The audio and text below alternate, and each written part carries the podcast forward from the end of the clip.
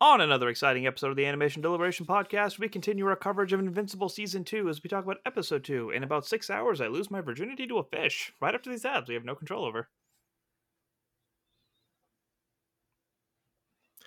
Sing along if you know the words. A one, two, three, it's time for animation deliberation. A conversation and a celebration of our favorite action animated series. Yeah. Yeah, welcome back to another episode of Animation Deliberation, the podcast where we take action, animation, and cartoons seriously, but not too seriously. We're your hosts. I'm Zuhair Ali. And my name's J Scotty St. Clair. And for some reason, I have to hit the riff on an air guitar, even though nobody can see me doing it, and there's no music to this theme song. But I just want you guys to know, like, what really happens when we're jamming out in the background of this. to quote James Cameron's Avatar, I see you. Yay! we're just not gonna intertwine ponytails or anything. no, we won't be doing that. My hair's not that long yet. nor is mine. Nor is mine. oh, good times, good times. All right, bud. All we're right. two episodes into this. Um, yeah. Last week we were talking about how the how the first episode, like we were above whelm, not necessarily blown away like we were with the first episode of the first season, but we were enjoying the content. Are we on that wavelength? Are we higher? Are we lower? How you feeling with the second episode? I think the episode is kind of on par for me, but I have I, I, am trying to figure out the right way to say this because coming off of last week, it's not to say that there was any negativity. Like you said, I was whelmed, um, trending positive, and I think this week very much felt like a kind of setting up the blocks for what we're going to see further down the season. But it still continued to trend in the positive direction for me. I thought this was, you know, without getting too spoilery, in terms of what we've seen of the invincible world and universe. I thought this was one of the best like world building in terms of showing us um, you know all of the powers and uh, like sources of powers on display here be they magical be they mythical be they extraterrestrial just really like giving us an idea of what the world of Invincible looks like. Um, so in that regard I, I, really appreciated the episode and i like i said i thought it was uh, trending positively and i felt um, good trajectory in terms of the character development and motivations as well as some of the seeds that were planted um, for the for the rest of the season. That being said, I I can see how like you know we had to jump around to so many different characters. It never really felt like we got to spend all that much time with one particular character, and the episode might have suffered for that. But that's that's really a nitpick. So that's kind of where I'm coming from. All right. I'm glad you mentioned both of those things. It's one I didn't think about, and one I shared the same thoughts as.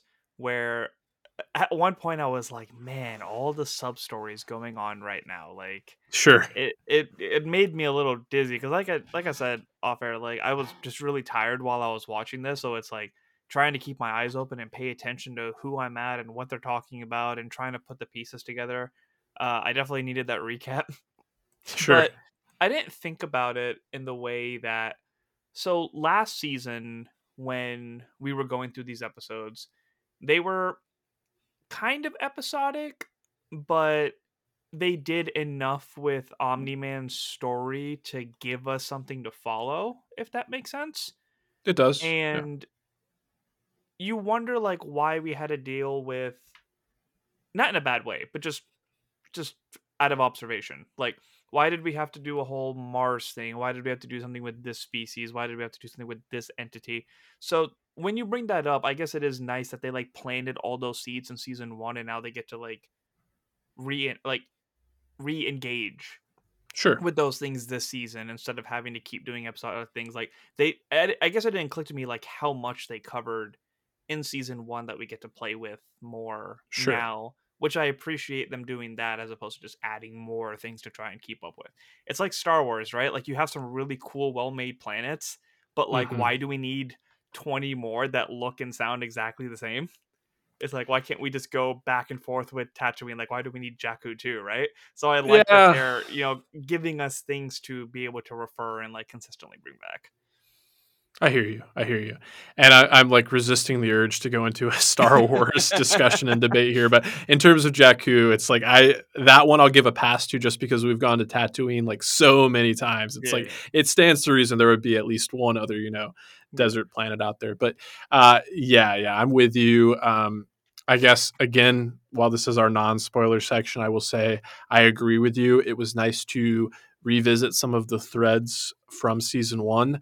Um, you know, we're only two episodes into the season, and I so you know judgment is still being withheld. But mm-hmm. I two episodes in, there are a couple of like you know personal favorites from me from season one that I'm like you know I, I hope that we at least get to follow up with them if if not for just like an episode or an episode or two. But uh, I'll talk about who they are specifically when we get to the spoiler section. So. All right. And to lead up to that, you know, there was a lot of Atlanteans in this episode. I will mention that, and they don't sure. have to worry about being as hydrated as we do because they live underwater. So, mm. um, since we don't have that luxury of always having water around us and keeping ourselves nice and cool and nice and hydrated, we got to rely on some other things because water alone just doesn't cut it. So we like to go to liquid IV. Mm. And with liquid IV, one stick of it in 16 ounces of water hydrates you two times faster and more efficiently than water alone. The result of an extensive R&D process to perfect the flavor and efficacy, Liquid IV combines science-backed zero sugar technology with the brand's commitment to delicious real flavor. No artificial sweeteners and zero sugar, with the proprietary amino acid allulose blend for a sweet taste without the calories or raised blood glucose levels you get from sugar. Contains 8 vitamins and nutrients for everyday wellness, with 3 times the electrolytes of leading sports drinks. Unrelated, you know how people have been taking um, like it's kind of the craze to be taking like creatine with their workouts. Yeah. But it tastes like chalk. Right. I actually really like mixing it in with liquid IV because like it adds a little bit like uh, like the creatine adds a little bit of thickness, but you don't worry about the chalk flavor at all. Okay. So it's like mix okay. it in with that, actually get hydrated, and you can tolerate the creatine a lot better. So just a little fun fact for you guys if you guys want to give that a try when you go to the gym. Yeah, yeah, definitely. And another fun fact for our listeners out there uh, I stumbled upon this completely by accident, but it's also worth mentioning if you are a fan of Liquid IV and you also happen to use the shop app or website, um, if you have shop cash in your account, you can actually use that towards a liquid IV purchase. And I don't have the exact figure in front of me, but they will actually increase the amount of your shop cash towards your Liquid IV. They, uh, Liquid IV is a oh, partner oh, cool. with Shop, so yeah, you know they're they're partners with us. They're partners with Shop. Um, they are doing a lot of good things, and amongst the many good things that they are doing, they are also non-GMO and free from gluten, dairy, and soy. Liquid IV Liquid IV believes that equitable access to clean and abundant water is the foundation of a healthier world. They partner with leading organizations to fund and foster innovative solutions that help communities protect both their water and their futures. And to date, Liquid IV has donated over 39 million, 39 million servings in more than 50 countries around the around the world. Not Atlantis so, because they hog so much of it to themselves. That's right. Yes. So if you want to get your 20% off, get 20% off when you grab Liquid IV Hydration Multiplier Sugar Free or any other variant at liquidiv.com and use code STAYWHELMED at checkout. And just got to throw this out there, you know, with Loki season two having wrapped, uh, the use of right variant there is not is it, you know we're not co-opting that from Loki. It's just a happy coincidence, but I have to highlight it. So one more time, that's 20% off anything when you order or excuse me, 20% off anything when you 20% off anything you order when you shop Better Hydration today using pro, promo code Stay Whelmed. That's S T A Y W H E L M E D at liquidiv.com. A lot of build up for that code. you know, got to build the anticipation. I really want to hear your thoughts on Loki after we're done with this. Oh yeah, for sure. You see the Marvels yet? I've seen it twice. Go to the theaters, people. That's all I'll say. Yeah, yeah, yeah. Uh, well, maybe uh, once we get to the end of our invincible thoughts, if you stick around to the very end, listeners, maybe we'll do just the tiniest of yeah. the Marvels reactions because, without spoiling anything, it's justified. It's justified.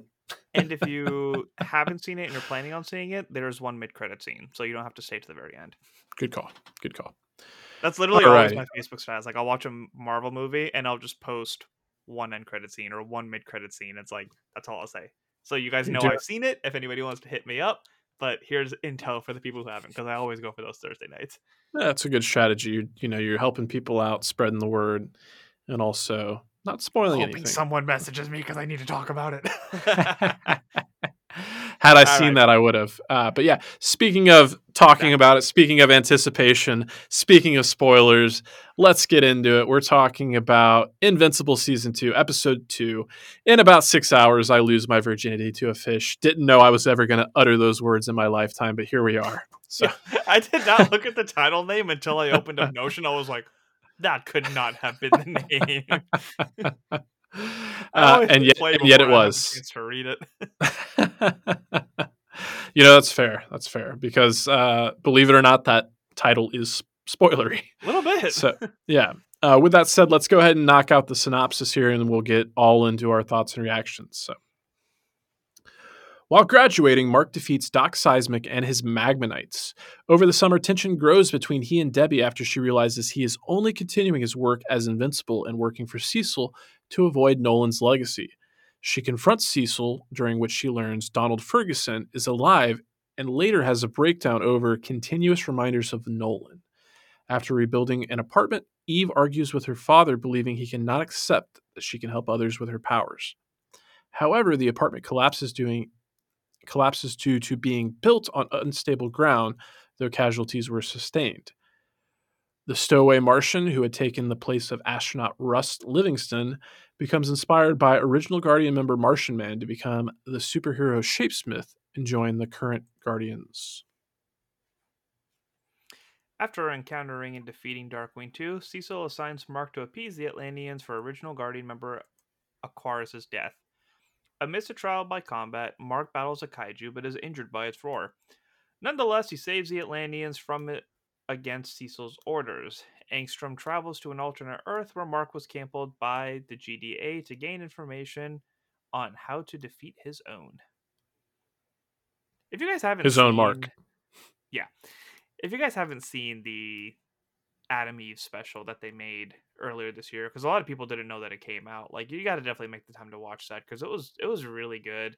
It was great It was. backstory. It was kind of a heartbreaking story as well, and a lot of the weight from that really does affect how she's kind of going about her days in season two.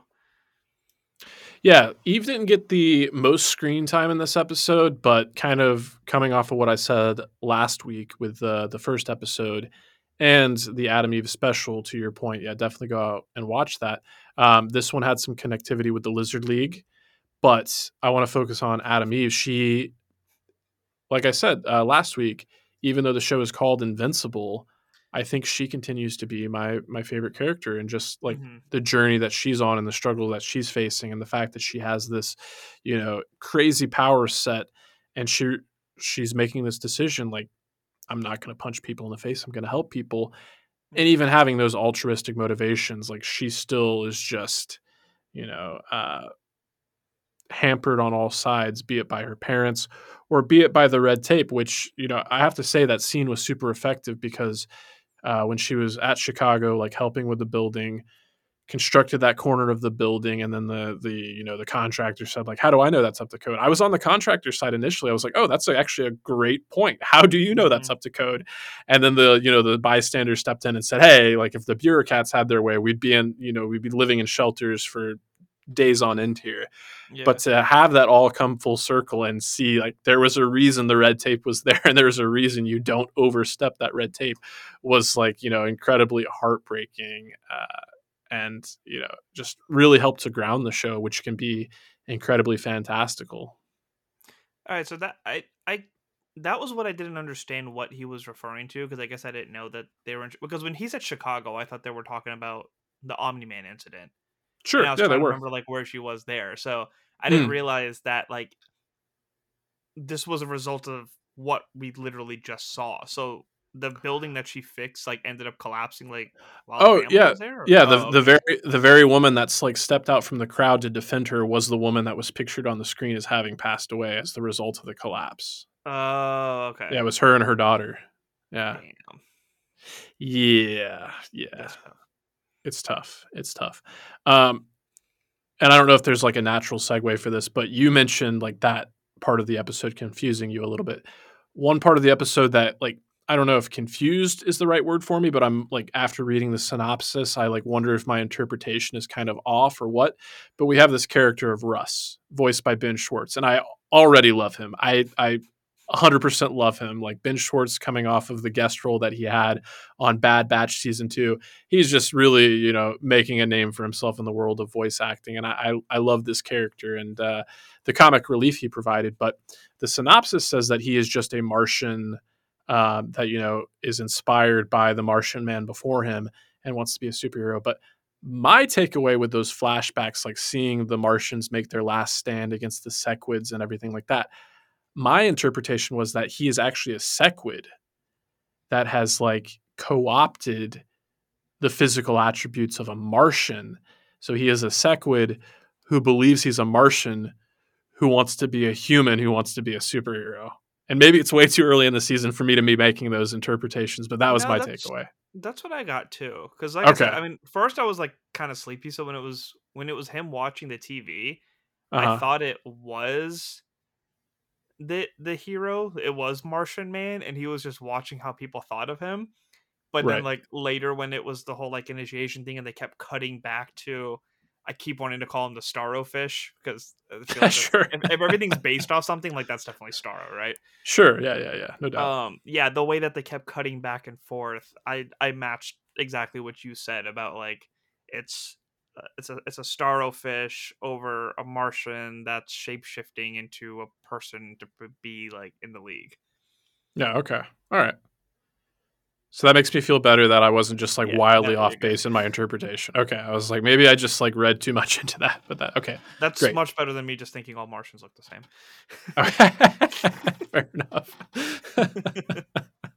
uh, I, you know, I, just to transition to another part of the episode, I have to say, I think, um, as much as like Atom Eve is still my favorite character at this point, and I really liked her scenes, I think my favorite part of the episode, like far and away, was Invincible's interaction with Darkwing's apprentice or his protege or his sidekick. Don't call him a sidekick; he doesn't like Yep. that. yeah yeah. as a young justice fans that was definitely something that was really cool because that that was that was basically like a, a superboy nightwing conversation right Yeah, yeah, definitely. Yeah. That's that's definitely the vibe that I got when I was watching it. Just the the parallels and the intensity and the perspectives and stuff. It was it was cool to see. And Darkwing was one of those characters. Like, obviously, he's supposed to be like a version of Batman in this, Oh yeah. but I I liked the way that he was portrayed, and just super bummed that we didn't get to see more of him after the first episode. So I like that there is Sure. a a protege that we get to see kind of enhance what we didn't get from the original. Yeah, yeah. And I like the fact that he's got this this power set. Like he mentions the exoskeleton that his predecessor made that like helps him stand toe to toe with like these, you know, super powered individuals. But then he's also got this ability to tap into uh, what does he call it, the Shadowverse, Mm, which um, that reminded me a lot of the Marvel character of uh, Cloak. Where he's able to like you know bring himself into this like ultimate dark dimension. I was like, that is Yeah. really cool to like take a so well known archetype DC character like Batman, but then take this like obs- well, it's not super obscure. I think he's become more and more well known in the in the recent years here. But to take this like lesser known Marvel character and to combine the two to like, I, that's just what I love about Invincible. Like it knows Yeah. exactly what it is, and it just relishes living in this world. Like it's like it's homage and it's also deconstruction of like these Mhm. superhero worlds that we love so much. Which I, I always like. I can't help but it's it's interesting that you know both the boys and Invincible are both on Amazon because it really feels like Amazon has just kind of like carved out this niche for being like, yeah, yeah. you got your superhero content, but this is where we're kind of like subverting the superhero content. It's like we're gonna take everything you like from Marvel and DC, obviously make it Oh. into our own thing, and then make it as gory as possible. right. That's yeah. the prime formula. Yeah. Which you, you know, in terms of like having these comparisons to characters that we we know really well, I had this thought watching the episode. I, I know it's not the first time I've had the thought, but it really just kind of like stuck out to me. This episode is like Mark, like Invincible, Omni Man, like clearly a Superman allegory. But in terms of Mark being like so relatable and being a teenager and like navigating the like minutia of everyday life, I was like, he really is like the best way I could describe him to somebody that has no idea what Invincible is. Is like he's Superman and Spider Man. Best parts of Superman, best parts of Spider Man, mashed into one. Yeah, I can see that. Yeah. Uh, what do you what do you think about uh, this whole subplot with like you know Cecil and his assistant Donald and Debbie like recognizing that uh, he died previously? Like they pointed it out. They made like a point in the like previously on to re-show Nolan like grabbing his spine and like crushing his spine. Wait, that who died previously? Donald Ferguson. I, I am not surprised that you don't recognize him by name, but he's that government agent. He's like Cecil's lackey, and he said Oh, something to. Cecil about like, oh, when Debbie noticed me, she seemed like you know distraught, and Cecil was like, Yeah, she's she's like a distraught woman. That's who she Yeah. is. yeah. Any thoughts about like what his dealio is, or Nothing yet. okay? Did Unless you watch it's like Agents of Shield? I- I was just, I literally just opened my mouth to make that. Um, what was his name? Patton Oswalt. Yes, yes. Yeah, I can't remember the character's name. Yeah, But I can't remember his yeah. name either. But I was just like, wait a minute, he just, how does he? Where did he? Oh, okay, Yeah. that's an interesting. Yeah, that's Yeah. that's the approach I'm going with right now. Okay, yeah, that's exactly where my mind went as well. So. yeah. But you Uh, did mention his mom, and I think that was my favorite thing about this episode was the Hmm. parallels between how she's going through everyday life. I I think her story at all like consistently has been my favorite now. Uh, Interesting. okay. Weird that I'm like relating with the human when there's all this like super power stuff going on, but I I just I think more content now is covering grief and anxiety and PTSD and the way that it's being portrayed has become more and more powerful Mhm. within recent years because there's always the trope of like all right we dealt with what we need to deal with we're sad but now we have to move on and prevail and blah blah blah so i like that there's more content that's showing the aftermath of stuff Sure. and the way that that his that Mark's mom has to deal with it. Like she thought that she was just ready to go back to work, and it's just selling houses, right? And that's I'm a real estate photographer. That's coming from I deal with these people all Sure. the time. So for her to have to Yeah. bite her tongue like that and not have to snap Yeah. at this person and just like I was mad for her the way that that client was like dealing with his wife. And Oh. the fact oh. that an animated show can make me feel this way is like like all the hats off to all the writers. Get all the freaking money you deserve because you did a fantastic job with conveying this. Yes, yes. And to your point, like you mentioned, like Debbie's story being the one that you find like the most like resonating, even in like light of all these superhero super heroics. And uh, you know, I, I think there's a reason for that. I think it is really compelling. And like I had the thought like multiple times in this episode, like that poor woman, like Mhm. that poor woman. And the whole thing with like the cupboard not shutting all the way, like that felt like, Yeah. you know, um I think in, you know, in lesser hands and uh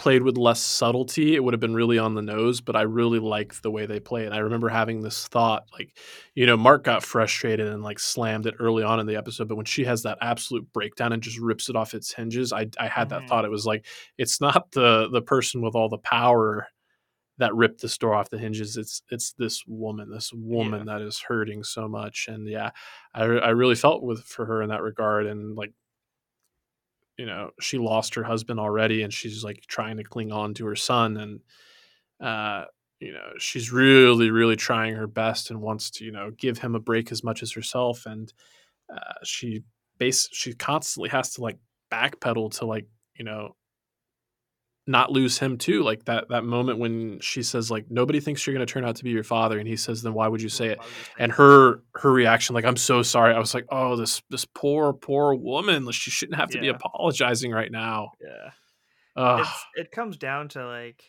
the whole like put on your own mask before helping anybody else in a plane. Mm, like she hasn't been able to grieve and cope yet but she's Sure. trying to help somebody do that when she doesn't have the ability to do it herself and her Yeah. son at that. So it's the pain of like seeing her try to do that when she can't take care of herself in the moment. She hasn't gone through the phases herself and like she's we, we talked about how she lost she essentially lost her husband twice, right? Like she lost Right. Nola and then she lost this person that she realized was a, she was angry and sad. That's how Red Rush's wife put it. So now she's like trying to hold on to her son, but she essentially just doesn't have the tools to do that, the emotional tools to do that right now because she hasn't gone through the process herself. So for him to not know how to do it because he feels like saving the world and working for the same organization and being overcautious is going to help him when it's not. She's trying to be a mother, but it's not helping. She's trying to go back to her work, but it's not helping. So it's like to find that avenue to actually proceed with the grieving process again it's just so so well written i'm so fascinated with this character more than anybody else right now No, I, think yeah, it's for good reason. It's for good reason, and I'm glad. Um, a lot of times in shows like these, the parents can kind of be relegated to these like. I mean, you look at Atom Eve, and I still really love Atom Eve, but her parents are like, you know, like paper thin. Her mom has a little bit more going on for her, and I, I guess paper thin is a little harsh because like her dad does, you know. Th- There's a little bit there in terms of like toxic masculinity and him like Mhm. wanting to be the provider and you know the fact that he is somewhat right in the fact that like her using her powers unchecked had consequences. That's But apart from that you know, stings that he was trying- yeah it's it, it sucks that it's coming from such like an oafish and belligerent kind of person but he's you know he's he's not entirely wrong. Yeah. Um so uh i you know i i am pretty positive on this episode and pretty positive on this show overall still but i remember last season we talked about some of the I, I guess for lack of a better way of describing this some of the corners they cut with their animation. Like i remember referencing some like amorphous like cg blob renders in the background and stuff like that. I didn't pick up on that in this episode but one thing i, I felt myself like noticing like the show is visually interesting and i think in its depiction of violence and emotion it does a really good job. But there are these times of like the facial animations i noticed in this episode i was like uh it feels like they're just like letting a face like sit static for too long until it has a reaction. It kind of feels like yeah. choppy to me. And I, I was like okay i can feel where they're like you know saving a little bit of their budget here. But the other kind of critique i have here and i don't know if, if it was as prominent last season or maybe i just didn't notice it as much but in their depiction of like facial features i felt like the lines for bags under people's eyes were really really pronounced in this episode and maybe Mhm. that's you know showing the lack of sleep and the trauma that's occurred in the fallout of omni-man. Yeah. But i'm not sure like with debbie especially i was like you're making this woman seem like way more old and beat up than she needs to with the way you're like yeah. doing these harsh lines underneath her eyes. Hers was But, definitely very prominent yeah i noticed it with invincible himself a couple times too. Yeah. Eh, everything you just said right now about just the the facial structures and things lining up and this and that is complaints that i've had with mappa and jujutsu kaisen as well. Hmm. and I, I hate to bring up this topic again, but it's like with everything that just ended with the writer's strike, like now you see the animators starting to speak up a little bit more right. about like you know just what their work environments are like and what they're dealing with and overworked and this and that. So it's one of those things where it's like Amazon's makes enough money and has had enough demand for the show that took two years to make a season two. Like there's there's really no excuse, right?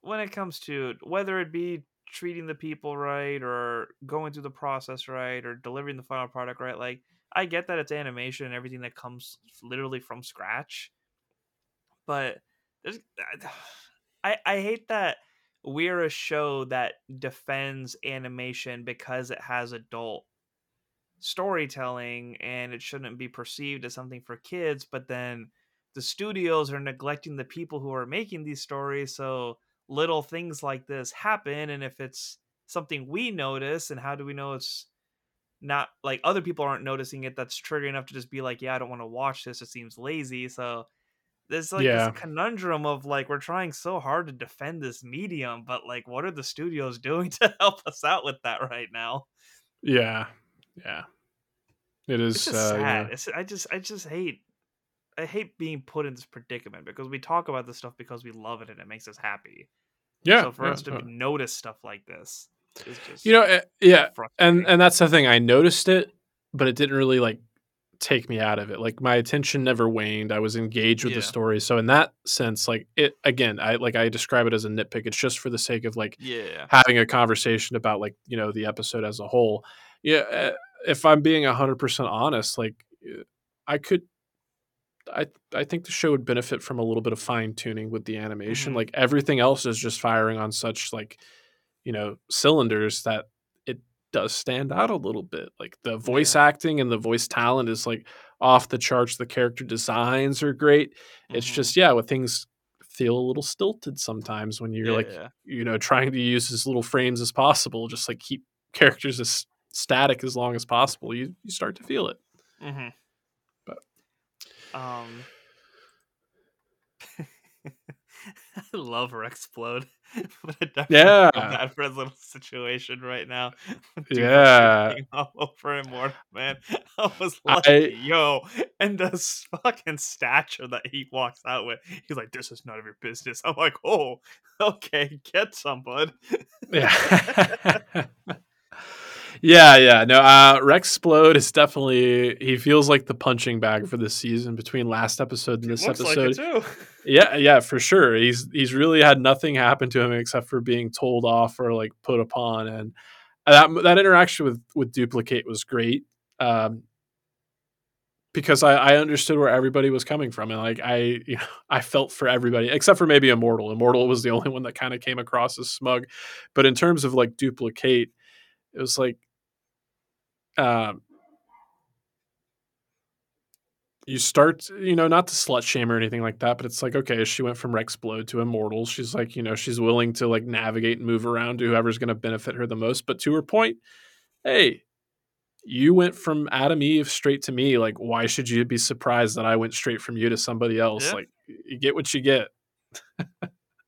Yeah, he Uh. he can be slut shamed too. Yeah, that's right. That's right. I guess we haven't Uh, really talked much about the the occurrences in Atlantis as well. I, I love the way that Yeah. played out, where Cecil is just kind of like, "Oh yeah, like it's just formalities and yada yada. I got to go deal with another thing." And he was like, "Um, you need to fix your intel. this isn't what I was going for." And then Yeah. he thought the creature was a little slimy dude and put him in a chokehold, I was like, "Well, I guess I won." yeah, yeah, yeah, yeah. I saw that coming from a mile away, but I will say instead of it being like the little like dangler in front of an anglerfish, I thought it was going to be like the tongue of some creature, and he was going to be, you Mm. know, eaten and have to fight his way out. Uh, but, you know, I- the first thing in my mind. Yeah, yeah, yeah.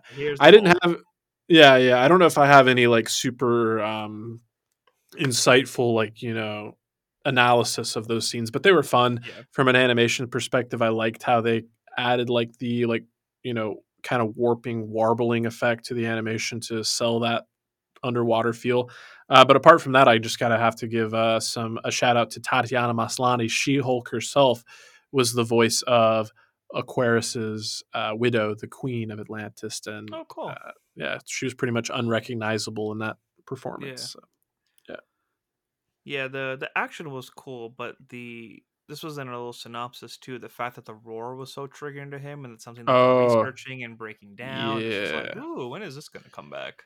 That is super interesting. Yeah, because you again, I haven't read the comics, um, but I have to imagine Cecil's going to test whatever technology they base Mhm. based on this creature's like you know sonar on Mark to make sure it'll work on Omni Man. Yeah. So that is just you know fraught with uh, dramatic tension and betrayal there. Um, And the we'll see how other ties it in with Angstrom's research as well. Yes, indeed. Yes, indeed. Um, a small part of the episode, but one I definitely want to highlight in terms of like talking about the world building. Like you just mentioned Atlantis. It was nice to see more of that culture and how this depiction of Atlantis varies from other, you know, various depictions we've seen. But Midnight City, this just like random cursed city that just exists in a dome where it's constantly night, where we find Darkwing ah, that was just super cool to me. I was like, yes, I want to see more of stuff like this. Like, what is going on in this wacky world where, like I said, we have extraterrestrials, we have magic Mhm. users, we have technology based villains. Like, I want to know what's going on with Midnight City. Like, spend an episode in Midnight City. I, I dug that. Yeah, all the skulls piled up on the light post. And then I was like, Mhm, what kind of bit mhm. like you you would imagine there'd be like nightclubs and stuff that would essentially just go and try to set up business over there. Like I would hope so. Time for things like that, right? so. I'm like I'm thinking of all the people that move out, but all the people that stay, like yeah. ooh, like It's like much one man's curse is another man's treasure. It's like Amsterdam, twenty four Yeah. Ibiza. It's a party all the time. Yeah. But uh, that does make me think of uh, something I mentioned earlier on in the episode. Is like you know there are a couple of characters from season one that I really like that we haven't had any kind of like update on. And again, it's only it's only episode two, so there's still plenty of time. But the first one that comes to mind is Damien Darkblood, the you know kind of Hellboy inspired detective from season one, voiced by Clancy Brown. As soon as I saw Midnight City and the fact that it was cursed, I was like, "Are we going to see Damien Darkblood?" And we didn't, and that's okay. But hopefully down the line, Yeah, is this expected to be what eight episodes? yes. Okay. So I think we're supposed to get the first four. So we're actually like kind of like halfway through this f- first foray, and then the second half of season two should be coming in 2024. Interesting. Yes. Uh, but yeah, I think that's um, all that's really coming to mind for me for this episode. We didn't get any feedback this week, so uh, f- feedback was one of the best parts of covering season one. So definitely encourage you all out there if you're watching and enjoying Invincible season two like we are. Let us know what your thoughts are. You can send us a voicemail or a written email at animationdeliberationpodcast at gmail.com. Anything else you want to say on this one, Zuhair? No, I think that's it for my thoughts for this week. You know, just enjoying the show, great storytelling. I'm I'm ready for the next one. Cool. All right. Anything we should let the people know about before we get out of here? Uh, Fantasy Heroes is doing our Patreon episode tomorrow. Uh, so if you haven't signed up for Patreon, give us a check out over there. Uh, we're doing Miss Marvel and um Loki and I Am Groot, which dropped another season, which I need to watch tomorrow before recording. Um, so we're talking about those things and just you know the game for next year and stuff like that. Uh, the usual three two three with Reed Murphy, our Mhm. you know weekly football picks and stories and highlights and all that fun stuff, and just always a good time. Right on. Yeah.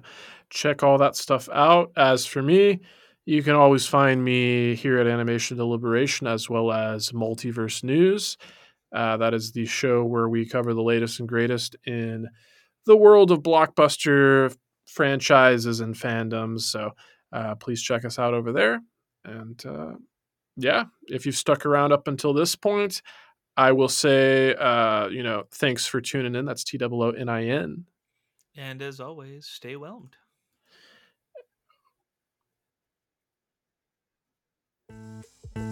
Thank you for listening to the Animation Deliberation Podcast, a proud member of the Stranded Panda Network. If you would like to contact us, you can email animationdeliberationpodcast at gmail.com or follow us on Twitter at animationdelib1.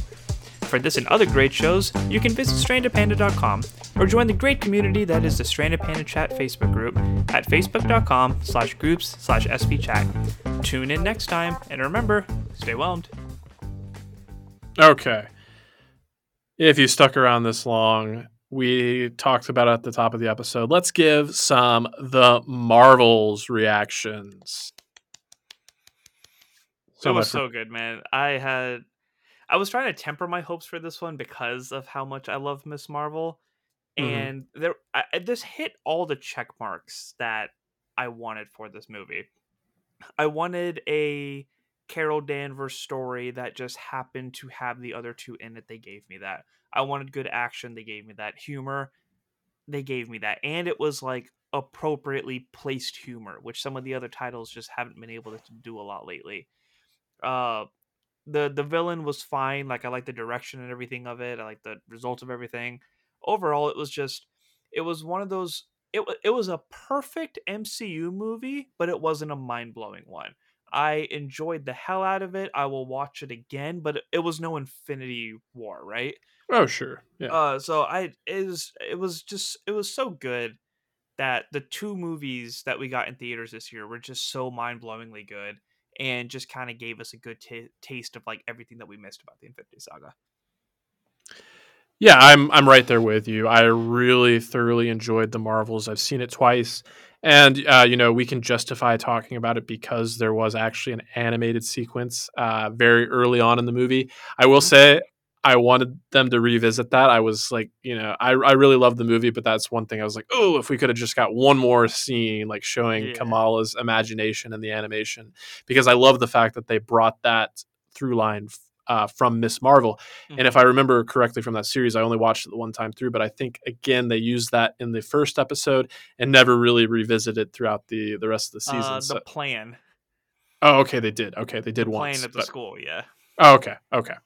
Uh, but no, I, I love that, and actually really reminded me of uh, the show Central Park. I remember uh, about a year ago we did an interview with. Uh, I hate that I can't remember the the person's name that worked on Central Park, but she. We knew we had this interview with her, so we all you know went about our separate ways to watch Central Park. And one of my favorite things about that show Central Park was the was the character, the young girl. She had her, you Mhm. know, her superhero character Fistipuffs, and she had to have these like sequence sequences where she was in her room drawing, and you got to see these ac- action sequences play out in her mind. And I was like totally transport. I was like, oh, like they're doing this almost exactly like out of that show, and I love it. Um, I echo your sentiments entirely in terms of like uh, MCU entries. This is probably you know qualitatively like lands somewhere in, solidly in the middle of the pack for me. It didn't blow my mind. It didn't you know uh, it's not groundbreaking. It's not you know pushing the envelope forward in terms of filmmaking, but in terms of an entertaining story that continues the story of Captain Marvel, that continues the story of Monica Rambeau from WandaVision, that continues the story of Kamala, Khan. It was great. Uh, the villain was a little one one note, a little undercooked, but she served her purpose. She did what she was supposed to do, and I understood her motivations well enough. I got to see the Supreme Intelligence on the big screen, like eh, forthright in all its glory, even if it was only for a scene or for a second. You get more Goose and more of the the Flerkens. It was, you know, it was hilarious, oh and God, the musical the musical number i love the musical number it was so so good i didn't see that coming from a mile away and i remember nia dacosta like in the couple of months before this movie came out she said like this movie is going to distinguish, itself because it's wacky and i was like oh that doesn't sound that different but to her point the marvels felt different and was wacky in its own Yeah. way yes Yeah. it had it's had its wacky moments, which was good. Like it was just a perfect bat. That's what that's the thing about this movie that I will not stop saying is that it was just perfectly balanced on everything, as all things should. Mhm. And Mhm.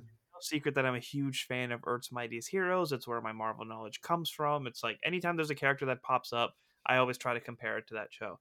So that was my my disappointment with the Captain Marvel movie was that it just didn't fit the high bar that I had for her because of the way that the show depicted it. Mhm. But just like Thor to Infinity War, like they did Carol Danvers right in this one because Brie Larson is an incredible actress. I've been watching uh a lesson in chemistry and she just blows Yeah. my mind every episode with how amazing she is. So the fact that they gave her more personality and just how much more she was able to play around with it and when she was funny when she needed to be she was city serious when she needed to be she was gritty when she needed to be the expressions and just how free flowing everything was like it just it it was just absolutely incredible i like it, it's the same with her to, to thor like there's like when you have him so perfectly in infinity war it makes you wonder like why wasn't he like that in the first one why was he so comedic in love and thunder and i get people like it some people don't i definitely did not so it's just like anything any other time that you have carol danvers refer to this refer to this director because she killed it and there should be no other version of her than what we have here because it was perfect Hmm. Yeah. Yeah. I uh you know, I like Captain Marvel. Uh I do think The Marvels was a better movie for me than Captain Marvel. uh, and I agree with everything you said about the characterizations of Carol Danvers. Uh, but I, I, you know, the whole time you were kind of talking, I kept like thinking about these moments in the movie, and like, uh, again, it kind of goes without saying, but like, Iman Vellani as Kamala Khan just like captured so my heart and my imagination. She is so contagious with her enthusiasm. But I think about when they're in the, the spaceship flying into space and she gets to see the stars. And it kind of reminds me of that scene with Captain America mm-hmm. in Endgame when he see the, sees the stars like flash in his eyes. But well. her reaction instead is, oh, like she's just like, she's all excited. She's like, yeah, yeah, yeah. And then this happens. She's like, oh. And I love the way she's just like, oh, she's so good. Oh, it's and great. I know we saw it it's in great. the trailer, but just like every time that she would like when she was first like thrusted into that action sequence, she was like, "Oh my god! Oh my god! Oh my god!" Yeah. it's so so perfect to see on the big screen. Yes. And then like whenever she's just like making faces at Carol, it's just everything, just everything about her is just so. How was this her first time acting? mm, mm-hmm, mm-hmm. Yeah, no, I think about the um the scene where they sh- you know they use the Skrull device to like share memories and and uh, Monica has that really really tough moment where she saw that Carol actually did go back and say goodbye to her mom mm-hmm. and uh, Kamala's reaction is to just like I didn't know your mom but she seemed really cool and just goes in and hugs her mm-hmm. and like that's her nature and Carol's just off to the side like awkwardly like I feel it too but I don't know what to do and Kamala's just like yeah. get in here you hug and it's like at first Monica rebuffs it a little bit but then she's like this is nice, thank you. And it's just like, yeah. if I had Their to like, tension encaps- would have been so much higher for so much longer if it wasn't for her being there in that moment. Like she's oh for sure together. Oh yeah, yeah, without a doubt. Uh, you know, a She's flerken or two don't doesn't hurt either. Yeah. and I like how because her and her mom have had so many different names as heroes, like the whole thing was like, we got to workshop a name because us as fans are like, oh yeah, we know that there is a name. Is it Photon? Is it this? Is it that? And not only did we not get an answer, but we had that mid credit scene where her mom is the hero and we do get Beast and this happens and that happens. I'm just like, oh my god, this is the Marvel I've missed. yeah. When you said her mom, my I, I realized you're talking about Maria Rambeau now, but at oh, first oh, yeah, I thought yeah. you were talking about Kamala's mom, and I was no, like, oh yeah, her mom, because her mom, I you know, her mom is difficult, and you know, definitely presented a a little bit of an antagonist in the in the TV series, but mm-hmm. she had some great lines in this one, like when yeah. when it's just Carol and Monica there, and Carol finds out that Monica got powers, and she's like, "Oh yeah," she's like, "When have you had since when have you had powers?" She's like, "Oh, I, you know, I walked through a radiation field caused by a, wick, a witch's hex, and now I can see all spectrums of light." And she's like, "I'm so happy for you." Where's my daughter? My daughter? oh, I, so good. Like I know all so the superhero good. stuff is regular for you guys, but where the fuck is my high school kid? oh, and you you mentioned uh, Professor Marvel to tie it back into this episode Invincible when Invincible faces off with Doc Seismic from season one. He's like, "Oh, what was your name again? Was it Doc or Professor?" And he's like, "Doc, I never taught." so dumb. Yeah. Anyway. yeah. Yeah. Uh, well, and then like just the religious stuff that they had in it too, like Kamala saying Bismillah before a fight, and then mm. Amir on the skate pod being like, "Are you praying? Don't stop, Amen." we need all the help we can get. yeah. He just keeps going on with the prayer, Amen. Allahumma moment, Amen. Allahumma moment, Amen. Yeah, yeah. that had me dying. yeah, yeah, yeah. Um yeah, so I'm I'm really high on this movie again. Like, uh, I I don't think it you know uh, broke any new ground creatively. I, I will say from a filmmaking perspective, sure. but uh, if I I think the like the backlash that it's getting is uh, you know unfortunate. Um, a, unfortunately, like you know a a uh, combination side effect of uh, the general sentiment around the MCU right now, that you know that Variety article that came out recently doesn't help. But unfortunately, also the first Captain Marvel faced a lot of uh, adversity in terms of like mm-hmm. you know just like being against the movie for the wrong reasons, and I know this movie is facing that as well. But uh, if I did have to have it, just for the sake of a you know a, a criticism and a, and a conversation here, um, one of the things about the movie that's not really a disservice to the movie itself, but I guess to the MCU, is I was disappointed enough with Secret Invasion as it was. This movie only, I thought, undermined Secret Invasion further. It was like I think we had one throwaway line about like uh, I think somebody said like we could have traders on board, and Nick was like, uh, or Nick Fury was like, hey, let's not let's not go immediately there. And I was like, okay, that's a reference to Secret Invasion. But beyond that, the fact that there were Skrulls, um, elsewhere other than Earth, that there were Skrull colonies, I felt like that was kind of a contradiction with some of the things we learned Yeah. in Secret Invasion, if I'm not mistaken. it makes you um, wonder timeline wise if the Marvels was supposed to be before Secret Invasion. Oh yeah, maybe. If like all this stuff happened Oh. while he was on Saber and then got summoned back to Earth.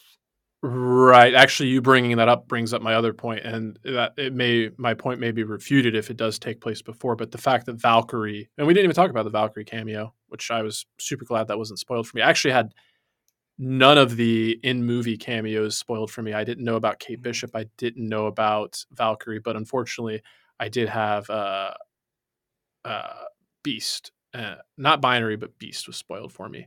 Uh, but no, all that being said, the fact that uh, yeah, Valkyrie was bringing the Skrulls back to Earth, and it was like the president just said all extraterrestrials are like you Mm. know outlawed.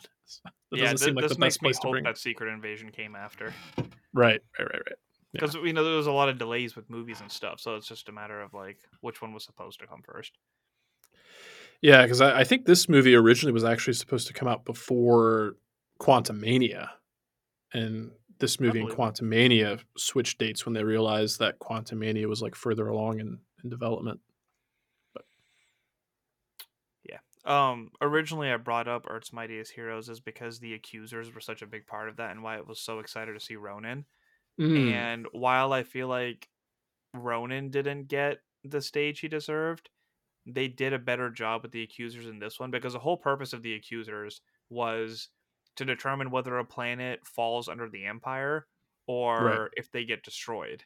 And that's essentially what she Mhm. was doing. She was like, "All right, you have resources to make Hala better. Fuck this place entirely." And sh- even with the conversation with the Skrull, she was like, "All right, it's settled. You guys will be part of the empire." So the fact that that dialogue correlates with what I enjoyed about their roles in Earth's Mightiest Heroes was pretty awesome. And also with the Yeah. Skrulls, like the Skrulls in that universe again, Secret Invasion kind of helped with this. Was that like they weren't good guys, right? It was Mhm. the Skrulls versus the Kree, and there were Kree who didn't like the Empire stuff, and there were Skrulls who were basically refugees to war. So Yeah. I like that we're seeing both sides of it from both parts. Like we haven't seen too much of like the good guy Kree. Uh, there was air quotes for the people listening, obviously. right, Um, right. But the fact that we got to see like the bad guys in Skrull and understand like why this war was actually going on because they were those like the warrior Skrulls and they were the ones who were like fighting back the Kree because there was territory battles on both ends. It just seems like in this universe it's the Kree that's prevailing. Yeah, and thinking of the comics, and you know, you referencing uh, Earth Mightiest, Earth's Mightiest Heroes and stuff like that. Uh, from my understanding, the Kree and the Skrull have kind of like switched roles in the cinematic universe. Whereas, like, Mm-hmm. Yeah, both sides have their like heroic and unsavory sides, but typically in the comics, we spent more time with the heroic Yeah. and you know, the villainous ones were more few and far between. Whereas the Skrulls by and large, were more villainous, Yeah. uh, and it's the exact opposite in our in our cinematic universe here. Yeah, because Mar-Vell was a was a Kree who was disguised as a scientist on Earth, and he was Right. working with Carol Danvers, and he just loved Earth and loved human culture and wanted to be a scientist and work with Carol and yada yada. And Danvers got her powers because of an accident in the lab that fused with his powers, and she named herself after him, and it was like hmm all that wild stuff. Yeah, which is interesting because I, I don't think she's even. I think she made even a, a point of like referencing the line, like she never calls herself Captain Marvel. Mm-hmm. Yeah, interesting thing, but yeah, uh, you know, yeah, Did this you depiction hasn't moved entirely away from that. What's that? Did you say Aunt Carol? Oh, right. That's supposed to be top secret. I said Carol got her powers from light. Is what I said. uh, anyway, God, her And showing it- up on Kate and Nick Fury fashion was just so perfect. I was losing Yeah. it. Yeah, it was great. I've got your intel. Hold on. And she even says, "She's like, if this is top secret information, why can you see it from the other side?" I'm like, thank Yeah. you. Just like how we Yeah. always address the cap and sunglasses thing. They finally Mhm. brought up the tablet thing too. yeah, gotta love it. Uh, I I love this movie so much. Yeah. Agreed. Agreed. Alrighty, well, uh, thanks for sticking around and hearing our thoughts on the Marvels. Let's uh, get on out of here. Bye.